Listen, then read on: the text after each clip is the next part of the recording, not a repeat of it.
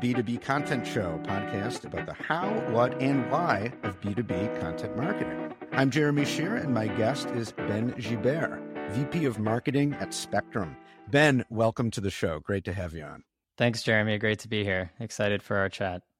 So tell us a little bit about Spectrm. Sure. So Spectrm is uh, the conversational marketing automation platform for search, social, and display. What that means is really that we we help major global brands automate one to one conversations uh, with their customers on messaging channels and kind of throughout all of the major ad networks. So, whether that's search, social, and display on things like Google, Facebook Messenger, WhatsApp, Instagram. Before we leap into our topic, tell us about a memorable marketing moment or something you've learned either during your time at Spectrm or any other point in your career.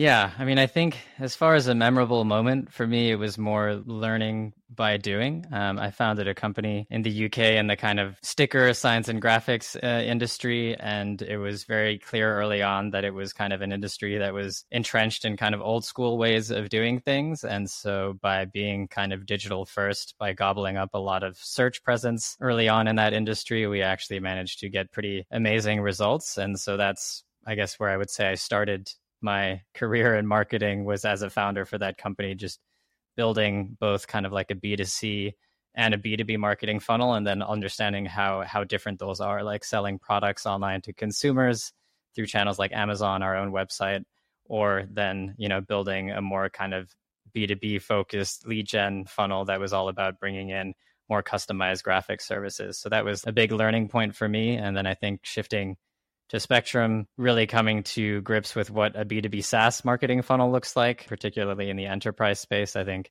it's been almost four years at Spectrm and it's been a constant learning experience, which has really been pretty incredible ride. And I'm, I'm very lucky to, to work with a, a founding team at Spectrm, the two co-founders that get marketing and that also are, are not always asking me what's the immediate ROI on everything I'm doing, uh, which which gives me a bit more leeway to do things that are fun and creative as well. Awesome. So, well, let's get into it. Um, you know, let's talk about your marketing strategy and specifically how you target the content you create to map onto what your audience actually cares about. There's just so much content out there, kind of a sea of content. It's easy to get lost, you know, and some of it can seem kind of a little bit catch all but as you were just saying, you know, every funnel is a little bit different. The SaaS funnel is different than it would be for another kind of company. So, how would you describe your approach to content marketing and creating content that's really focused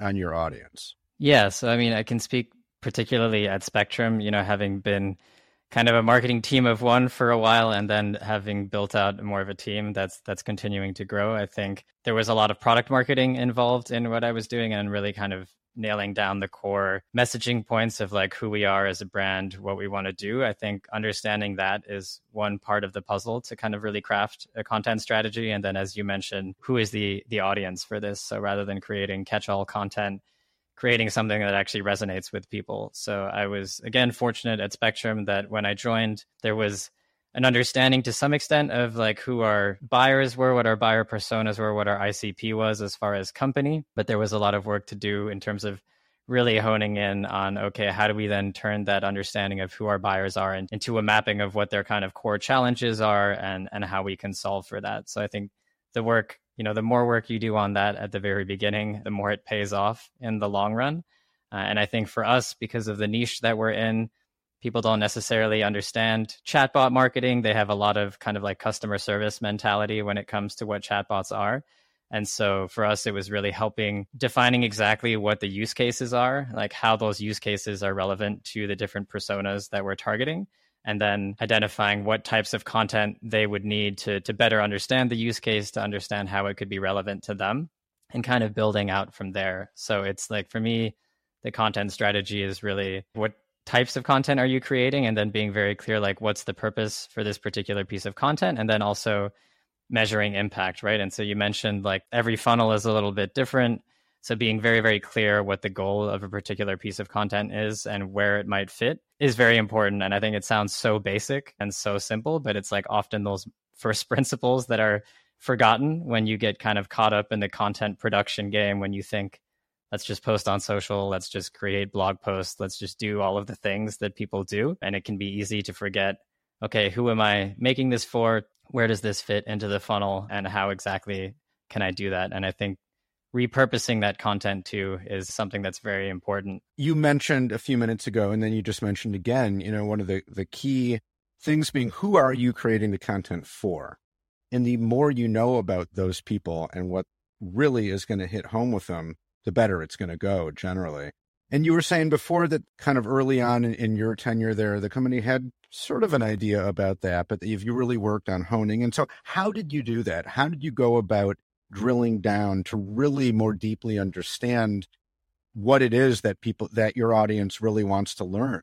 Yeah, I mean, it's a lot of kind of internal workshops, a lot of testing and learning, a lot of like talking to the sales team, understanding. Sometimes, you know, we're in the enterprise space. So the ideal situation is getting access to customers, talking to them, like understanding the the language that they use. That would be what I would love to do. I think that's hard when you're going through layers of big agencies, when you've got customer success managers that kind of have the relationship with the clients.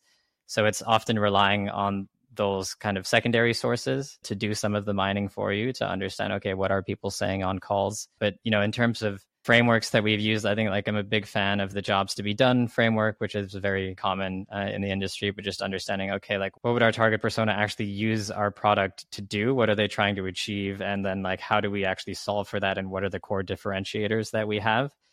Really honing in on that has helped us to to better identify what types of content. And as i said we operate in this relatively new space where the mechanics of what does a marketing chatbot look like? What is the entry point from say like a paid social ad into a chatbot or from like your email newsletter into a chatbot is relatively unclear to people. So a lot of the content we've developed at the top of the funnel has been like educating people on like okay these are the core use cases for a marketing chatbot in your industry.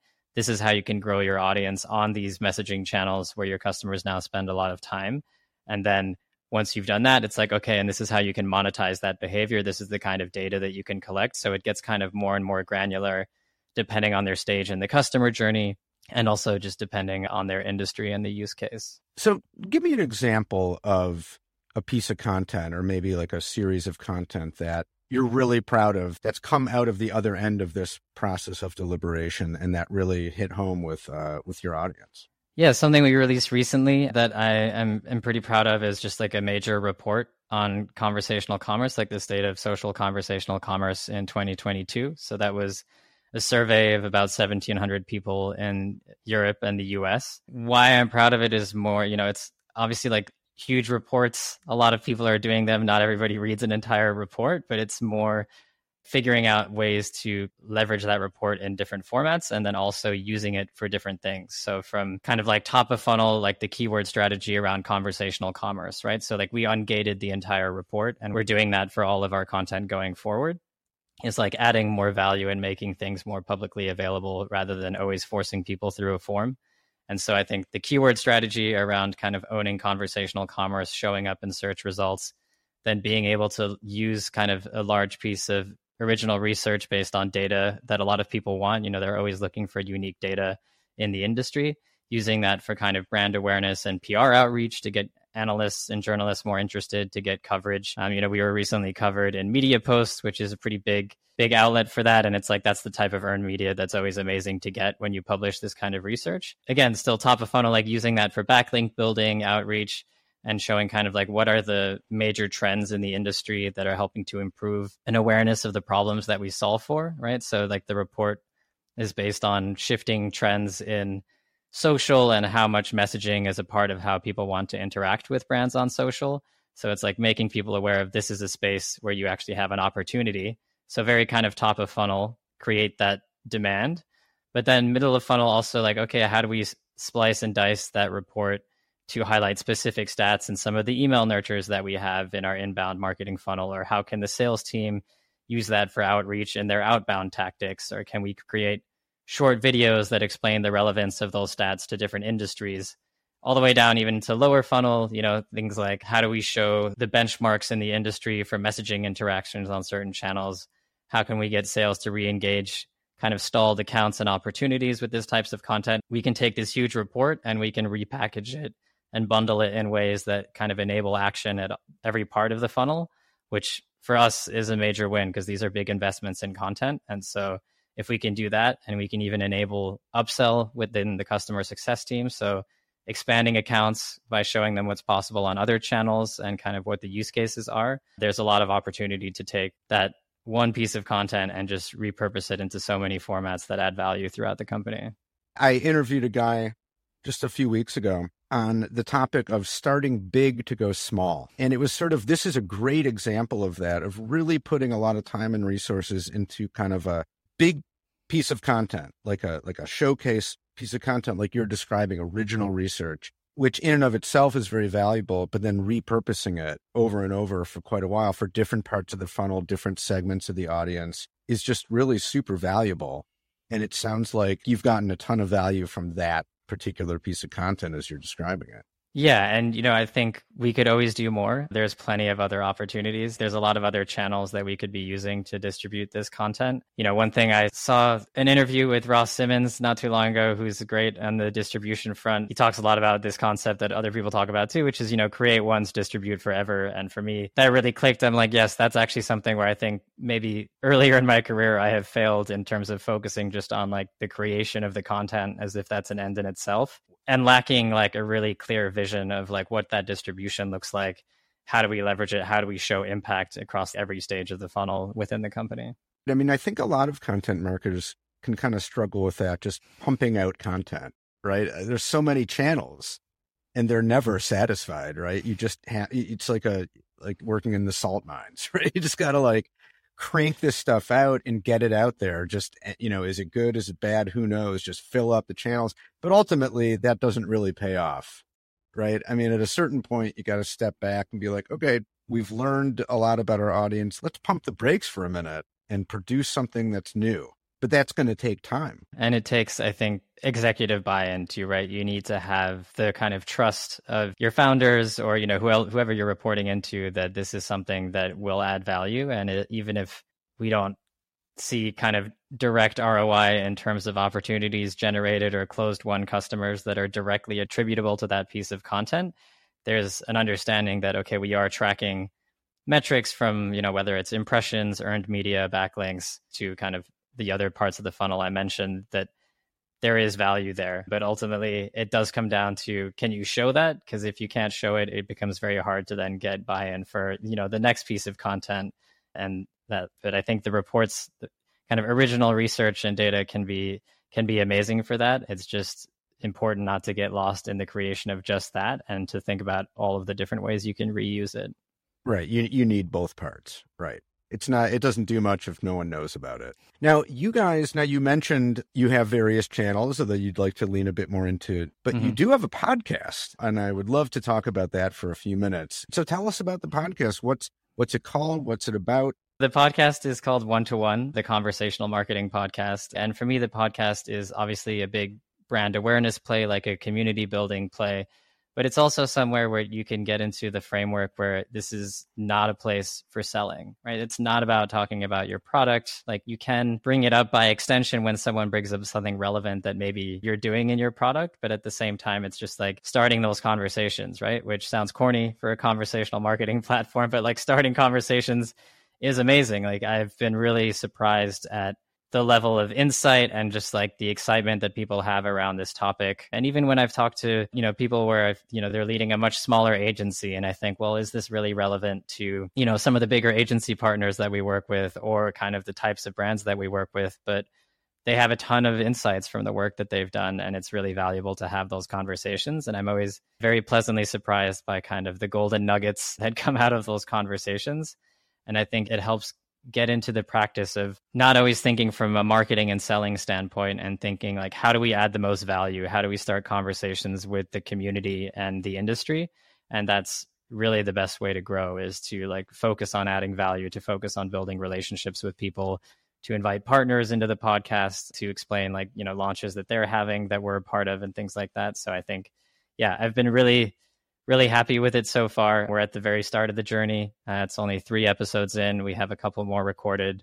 plenty more kind of booked in already. But it's been it's been a lot of fun so far. Mm-hmm. You know, I'm I'm in the podcast world, so I'm a little biased, but it's just so cool to see you guys doing that and already having success with it. I really like what you said about conversation and relationship building. I mean, that is how we get to know people, right? By talking and having conversations. And even better when you're focusing, you're shining the spotlight on somebody you want to get to know and enabling them to talk about what they care about, right? And who they are and what they believe in and what they do. It's sort of not often that we, just normal people, get a chance to do that. It can be very powerful when you, when you do it the right way. I mean, uh, say a little bit more about that, sort of the value you get out of having these conversations. I think it opens you up to thinking about things that you didn't think about. You know, we can be very blinded in our everyday work lives. I think having a moment to get out of that space and to come into something that is more of a conversation where you feel like you get to learn people, where you can connect with people, where you can kind of also grow your network. Like I'm not someone who I don't enjoy networking. I'm just not one of those people usually, but I do love having conversations with people and I love the industry that we're in and I believe, you know, I think there's so much opportunity there. So like connecting with people that feel the same way, but that might be coming at it from a very different perspective is very refreshing. And I feel like it's also kind of like energized my work and made me think about other things that I could be doing. You know, I think a good example would be I spoke with Brian Smith at Intuit the other day, who's kind of more in the conversational design, AI, and kind of product management role. And so not necessarily like focusing on marketing, but you know, the things that he talked about in terms of how you build like a modular project, like how you focus on use cases that you can then share with companies within the portfolio of brands that Intuit have, how you like think about conversational in that way is really kind of inspiring. And then you can have an agency conversation with someone who is really, really hyper focused on like this channel and how we drive performance marketing kind of impact for our customers and this is like the specific types of campaigns that we run and you get a lot of insights into what's working for them which we can ultimately share with all of our customers as well. So I think it's like going into it very open ended, feeling like let's let this conversation go. You know, there's a structure, but let it go where it goes. And I've found that to be very valuable in terms of getting that energy from people and getting new ideas.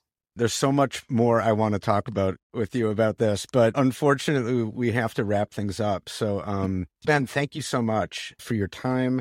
Love what you guys are doing love what you're doing with the podcast and thanks for making time to come on on this show. Yeah absolutely. Thanks jeremy. I've really enjoyed it. I'm always up for chatting so appreciate the invite. That's it for this episode of the B2B Content Show. You can subscribe anywhere you get podcasts on any podcast app. And while you're at it, you might as well give the show five stars and leave an over the top comment about how much you love the podcast. If you'd like to be a guest on the show, or you know someone who you think would be a great guest, let us know. You can contact me at jeremy at conversa.com. That's C O N N Versa.com. The B2B Content Show is brought to you by Conversa Podcasting. Check us out at conversa.com to learn more about how we help B2B brands start podcasts to connect through conversation with the buyers and decision makers you need to get to know to grow your business. Thanks for listening, and we'll see you next time.